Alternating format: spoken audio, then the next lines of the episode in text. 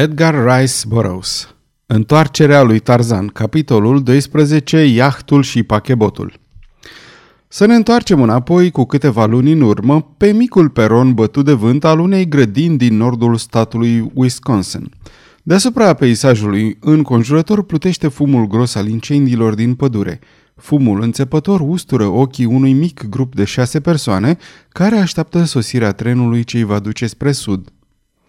Cu mâinile împreunate sub cozile redingotei, profesorul Archimedes Q. Porter se plimbă de colo-colo sub privirile vigilente ale credinciosului său secretar, domnul Samuel T. Philander. De două ori în ultimele minute, profesorul o luase cu desăvârșire distrat peste șine, în direcția unei mlaștini învecinate și tot de atâtea ori fusese tras înapoi de neobositul domn Philander. Jane Porter, fica profesorului, e prinsă într-o discuție ce îl încezește cu William Cecil Clayton și cu Tarzan din neamul maimuțelor. Numai cu câteva secunde mai înainte, în mica sală de așteptare, fuseseră rostite o declarație de dragoste și o renunțare care distrugeau viața și fericirea a două ființe din grup. William Cecil Clayton, Lord Greystock, nu era unul dintre aceștia – în spatele domnișoarei Porter se tot foia cu deosebită grijă maternă Esmeralda. Ea era fericită. N-avea oare motive să fie când se întorcea în dragul ei Maryland? Se și vedeau nedezlușit felinarele locomotivei care se apropia. Membrii grupului începură să-și ridice bagajele. Deodată Clayton exclamă, Drace, mi-am uitat pardesiul în sala de așteptare. Alergă să-și ia. La revedere, Jane! Dumnezeu să te binecuvânteze!" îi spuse Tarzan întinzându-i mâna. La revedere!" șoptia nevoie fata. Încearcă să mă uiți." Nu, nu, nu asta vroiam să spun. N-aș putea să îndur să știu că m-ai uitat."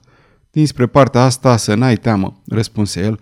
Aș dori să te pot uita. Ar fi mult mai ușor decât să trec prin viață gândindu-mă necontenit ce fericit aș fi putut să fiu. Totuși, tu vei fi fericită. Sunt sigur că vei fi.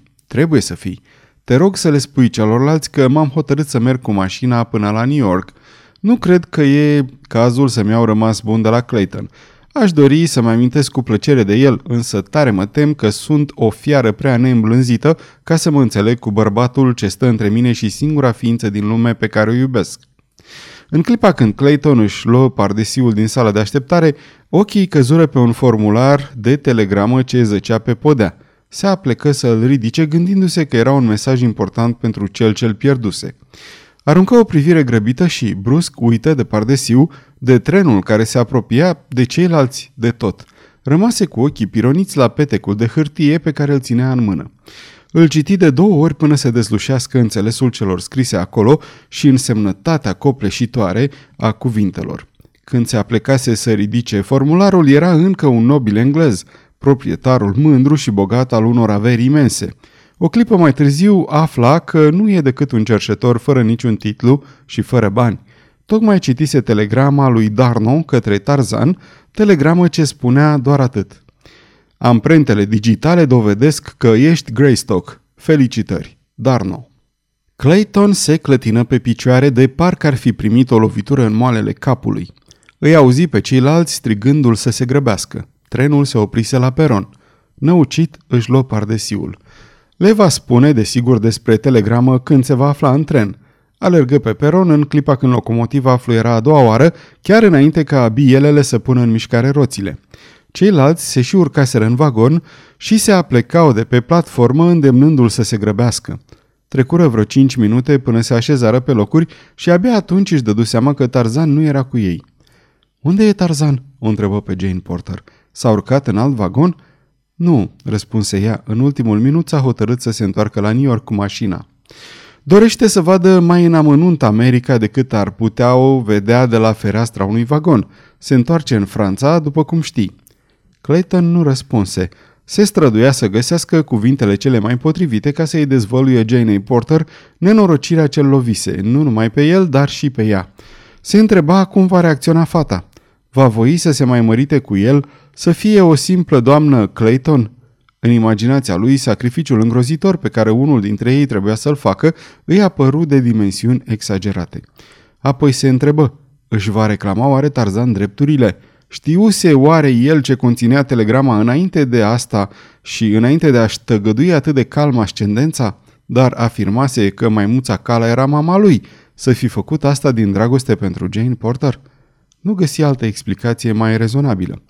Atunci, ignorând dovada pe care i-o oferea telegrama, nu era firesc să se presupună că el nu mai intenționa să-și ceară drepturile legitime. Și dacă așa stăteau lucrurile, era bine ca el, William Cecil Clayton, să respingă dorința să se împotrivească sacrificiului acestui om ciudat? Dacă Tarzan din neamul maimuțelor luase această hotărâre ca să o facă fericită pe Jane Porter, să oferească de nenorociri, putea el, căruia îi se încredința întregul ei viitor, să facă ceva care să-i pună în primejdie interesele și fericirea? Chipzui astfel până ce primul impuls generos de a da în vileag adevărul și de a renunța la titluri și averi în favoarea adevăratului lor proprietar fu îngropat sub noianul de sofisticări pe care îi le sugerase propriul lui interes. În tot restul zilei și multe zile după aceea, Clayton fu morocănos și închis în sine. Din când în când îl măcina gândul că ar fi foarte posibil ca mai târziu Tarzan, regretându-și mărinimia, să-și reclame totuși drepturile. La câteva zile după ce ajunseră la Baltimore, Clayton abordă chestiunea oficierii căsătoriei cu Jane cât mai curând cu putință. Ce vrei să spui cât mai curând cu putință?" îl întrebă fata. În câteva zile trebuie să mă întorc în Anglia imediat și aș vrea să vii cu mine, iubito." Nu pot să fiu gata atât de repede," îi răspunse Jane. Pregătirile vor dura cel puțin o lună." Fata era mulțumită deoarece spera că, oricare ar fi fost motivul care îl chema în Anglia, lucrul acesta amâna căsătoria. Greșise în alegerea ei, însă voia să-și joace rolul în mod cinstit până la capăt. Cu toate astea, dacă putea să obțină o amânare temporară, se simțea îndreptățită să procedeze astfel. Răspunsul lui Clayton o ului de-a binelea. Prea bine, Jane, voi amâna călătoria în Anglia cu o lună. Atunci vom merge împreună. Când luna se apropie de sfârșit, Jane găsi alt pretext ca să amâne din nou căsătoria. În cele din urmă, descurajat și rost de îndoiel, Clayton se văzu silit să plece în Anglia de unul singur. Cele câteva scrisori pe care le schimbară între ei nu-i dădură mai multe speranțe pentru încheierea căsătoriei, astfel că Clayton îi scrise direct profesorului Porter și îi expuse situația. Bătrânul privise întotdeauna cu ochii buni această căsătorie. Îi plăcea Clayton și, fiind dintr-o familie din sud, acorda o importanță cam exagerată unui titlu, ceea ce pentru fica lui nu însemna mare lucru. Clayton îl îndemnă pe profesor să primească invitația de a fi oaspetele său la Londra. Invitația se referea la întregul grup al profesorului, adică domnul Philander, Esmeralda și toți ceilalți. Englezul era convins că odată ce Jane va fi lângă el și legăturile de acasă anulate, fata nu va mai fi atât de înspăimântată de pasul pe care și-o voia nespus de mult să-l facă. Astfel, în seara când primi scrisoarea de la Clayton, profesorul Porter îi anunță pe toți că peste o săptămână urmau să plece la Londra. Sosind la Londra, Jane Porter nu se arătă la fel de docilă mai mult decât la Baltimore – Găsea motiv după motiv și când, la un moment dat, lordul Tennington invită tot grupul să facă o croazieră în jurul Africii la bordul iahtului său, ea fu extrem de încântată de idee și refuză din nou căsătoria până la înapoierea lor la Londra. Cum croaziera urma să dureze cel puțin un an, fiindcă intenționau să facă escale în diferite porturi pitorești, Clayton îl blestemă în gând pe Tennington că se apucase să propună o astfel de călătorie ridicolă.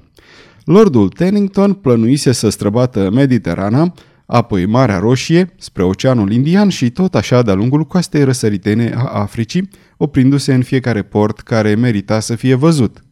Aceasta este o înregistrare Cărțiaudio.eu. Această înregistrare este citită cu respectarea legislației în vigoare pentru www.cărțiaudio.eu. Copierea, repostarea, multiplicarea, vânzarea, închirierea sau difuzarea publică a acestei înregistrări, fără acordul scris al www.cărțiaudio.eu, constituie infracțiune și se pedepsește conform legislației în vigoare. Pentru noutăți, vă invităm să vizitați site-ul www.cărțiaudio.eu și să ne susțineți cu un like, subscribe și follow pe canalul de YouTube Cărți Audio. De asemenea, puteți să îi susțineți printr-o donație pe naratorii voluntari ai acestui canal. Vă mulțumim și vă dorim audiție plăcută în continuare. Se întâmplă că, într-o bună zi, cele două vase trecură în același timp prin strâmtoarea Gibraltar. Vasul mai mic, iahtul alb și elegant, înainta spre răsărit. Pe punta lui se afla o tânără femeie care privea cu ochi triști la medalionul bătut în diamante, mângâindu-l cu gingășie. Gândurile îi alergau departe, spre locul umbrit și frumos din jungla tropicală, iar inima îi însoțea gândurile. Se întreba dacă bărbatul care îi dăruise frumoasa podoabă, a cărei valoare el nici nu o bănuia, se înapoiase în pădurea sălbatică. Pe puntea pachebotului, un tânăr și o tânără făceau fel și fel de presupuneri în legătură cu iahtul elegant ce lucea atât de grațios pe întinderea mării leneșe. După ce iahtul trecu, bărbatul reluă conversația întreruptă de apariția micului vas. Da, spuse el, America îmi place foarte mult. Asta înseamnă, desigur, că îmi plac oamenii de acolo, fiindcă la urma urmei țara înseamnă poporul. Am întâlnit acolo câțiva oameni încântători. Îmi amintesc chiar de o familie din orașul dumneavoastră, domnișoară Strong. O familie care mi-a plăcut în mod deosebit. Profesorul Porter și fica lui. Jane Porter? exclamă fata. Vrei să spui că o cunoașteți pe Jane Porter? Ah, dar e prietena mea cea mai bună. Am copilărit împreună. Ne cunoaștem de veacuri. Nu mai spuneți, făcu el zâmbind. Cred că e foarte greu să convingeți pe cineva că aveți atât de mulți ani. Am să mă explic imediat, zise fata râzând. Ne cunoaștem doar de două veacuri, vârsta ei și vârsta mea. Însă, vorbind serios, ne prețuim și ne iubim ca două surori și acum când mă gândesc că am să o pierd, sunt aproape distrusă. O să o pierdeți? exclamă Tarzan. Ce vreți să spuneți? A, da, da, da, înțeleg. Vreți să spuneți că acum când s-a măritat și locuiește în Anglia, o veți vedea rar sau chiar deloc? Da, răspunse ea. Partea cea mai tristă din toată povestea e că nu se mărită cu bărbatul pe care îl iubește. O, dar e îngrozitor să te măriți dintr-un simț al datoriei. Cred că e ceva foarte rău și i-am spus-o. M-am ridicat cu toată tăria împotriva acestei căsătorii și, deși am fost singura persoană invitată la nunta care nu face parte din familie, i-am spus să nu mă cheme, fiindcă nu vreau să fiu martoră la toată maimuțăreala aceea. Jane Porter e de neclintit. E convinsă că face singurul lucru onorabil și nimeni și nimic nu o va opri să se mărite cu Lordul Greystock decât Greystock însuși sau moartea. Îmi pare rău pentru ea, murmură Tarzan. Și mie îmi pare rău pentru omul pe care îl iubește, adăugă fata, fiindcă și el o iubește. Nu l-am întâlnit niciodată, însă, din cele spuse de Jane, trebuie să fie un bărbat încântător. Se pare că s-a născut în jungla africană și a fost crescut de maimuțele antropoide. Nu văzuse niciodată vreun alb sau vreo femeie albă până ce profesorul Porter și grupul său n-au fost părăsiți pe o coastă chiar în pragul micii sale cabane. Bărbatul acela i-a salvat de tot felul de fiare cumplite și a săvârșit o serie de fapte extraordinare. Apoi, ca să pună capac la toate, s-a îndrăgostit de Jane și ea de el, deși fata nu și-a dat seama de asta până nu s-a logodit cu Lordul Greystock. Extraordinar, murmură Tarzan, storcându-și creierii să găsească un pretext oarecare ca să schimbe vorba.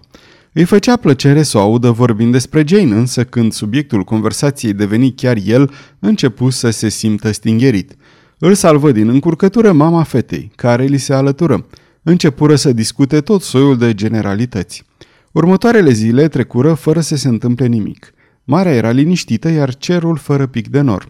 Pachebotul brăzda viguros apele spre sud. Tarzan petrecu destul timp în tovărășia domnișoarei Strong și a mamei ei. Stăteau pe punte, citind, vorbind sau făcând fotografii cu aparatul domnișoarei Strong. Când soarele apunea, se plimbau. Într-o zi, Tarzan o găsi pe domnișoara Strong conversând cu un necunoscut, un om pe care nu-l mai văzuse până atunci pe punte. Când se apropie de ei, bărbatul se înclină în fața fetei și dădu să plece. Așteptați o clipă, domnule Turan, spuse domnișoara Strong. Faceți cunoștință cu domnul Caldwell. Suntem pasageri pe același vas și trebuie să ne cunoaștem. Cei doi își dădură mâna. De cum îl văzut, Tarzan fu izbit imediat de expresia neobișnuit de familiară a ochilor domnului Turan. Sunt sigur că am mai avut onoarea să-l cunosc pe domnul, deși nu pot să-mi amintesc în ce împrejurări, zise Tarzan. Domnul Turan păru neliniștit. Nu pot spune, domnule, replică el.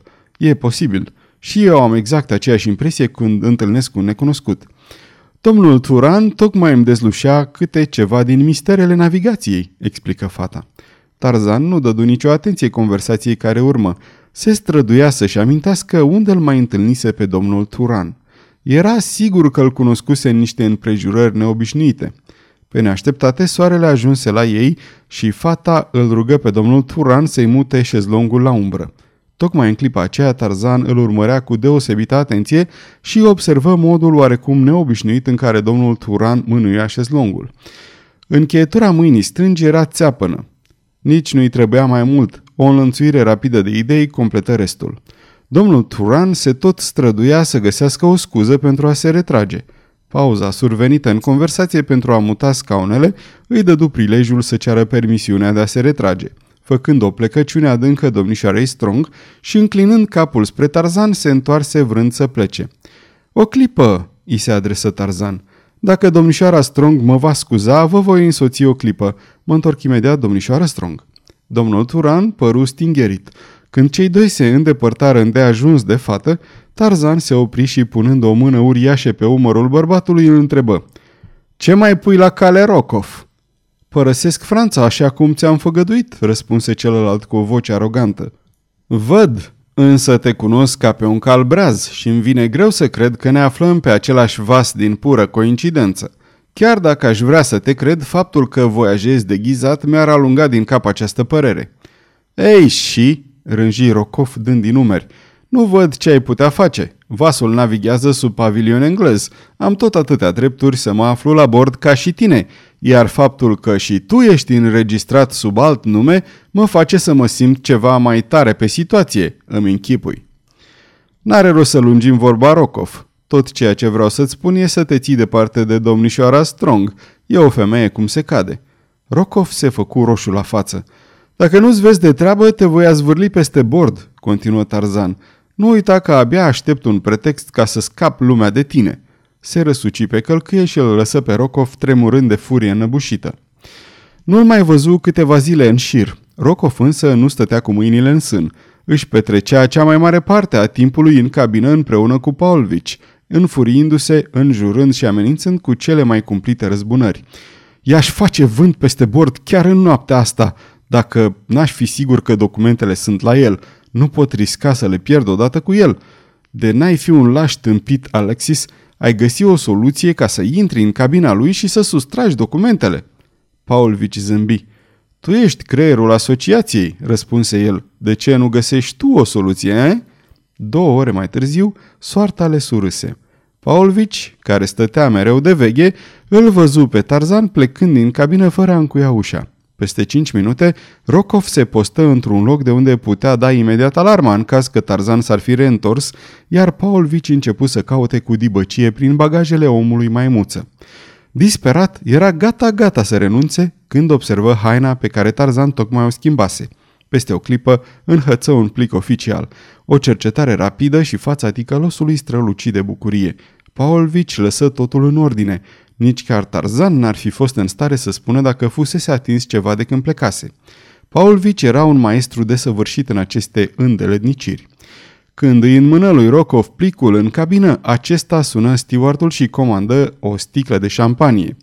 Trebuie să sărbătorim evenimentul, dragul meu, Alexis, spuse el satisfăcut. Am avut noroc, Nicola, explică Paulvici. E limpede ca bună ziua că purta totdeauna documentele asupra lui și numai din întâmplare a uitat să ia hârtiile din haina pe care a schimbat-o cu câteva minute mai înainte. Când va descoperi că îi lipsesc, o să-l apuce toți dracii. Me teamă că se va gândi imediat la noi. Știind că ești pe vas, te va suspecta primul. N-are importanță pe cine suspectează de acum înainte. În seara asta... Și Rokov rânji dezgustător. În seara aceea, după ce domnișoara Strong coborâ, Tarzan rămase sprijinit de balustradă privind departe spre largul oceanului.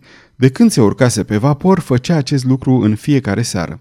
Uneori stătea astfel un ceas încheiat. Erau însă doi ochi care din clipa îmbarcării îi urmăreau necontenit toate mișcările, astfel încât știau că Tarzan obișnuiește să zăbovească până târziu pe punte. În noaptea aceea, când Tarzan rămase pe punte, sprijinindu-se de balustradă, ochii erau ațintiți asupra lui – Nu trecu mult și puntea se goli de pasageri. Era o noapte senină, însă fără lună. Obiectele de pe punte abia se dezlușeau. Două siluete se strecurau pe furiș profitând de semi-întuneric. Se îndreptau spre omul maimuță care stătea cu spatele la ei. Zgomotul valurilor izbindu-se de parapetul vasului, huruitul eliciei și al motoarelor, toate acestea înlesneau înaintarea celor doi. Când se apropiară mult de țintă, se ghemuiră jos, ascunzându-se cât mai bine. Unul dintre ei ridică mâna și dădu semnalul. Unu, doi, trei. Ca un singur om, cei doi se năpustiră asupra victimei. Fiecare îl apucă de un picior și înainte ca Tarzan din neamul maimuțelor, în ciuda gerimii sale să fie avut timp să acționeze, îl azvârliră peste balustradă în Atlantic. Hazel Strong, aflată pe puntea de dedesubt, privea pierdută departe în largul oceanului întunecat. Deodată, prin fața ochilor săi trecu ceva, ca un fulger căzut de sus. Obiectul străbătu atât de repede aerul și se cufundă în apele negre, încât fata nu putu să vadă ce anume este. Să fi fost un om? Nu putea spune. Ascultă încă o dată, doar, doar o auzi un strigăt venind de sus. Așteptă să audă alarma aceea înfiorătoare. Om peste bord! Nu auzi însă nimic. Pe puntea de sus domnea o liniște de plină, la fel și pe oceanul ce se desfășura de desubtul ei. Fataș își zise că văzuse căzând un balot de gunoi aruncat peste bord de vreun marinar din echipaj. Mai liniștită, porni spre cabină. Sfârșitul capitolului 12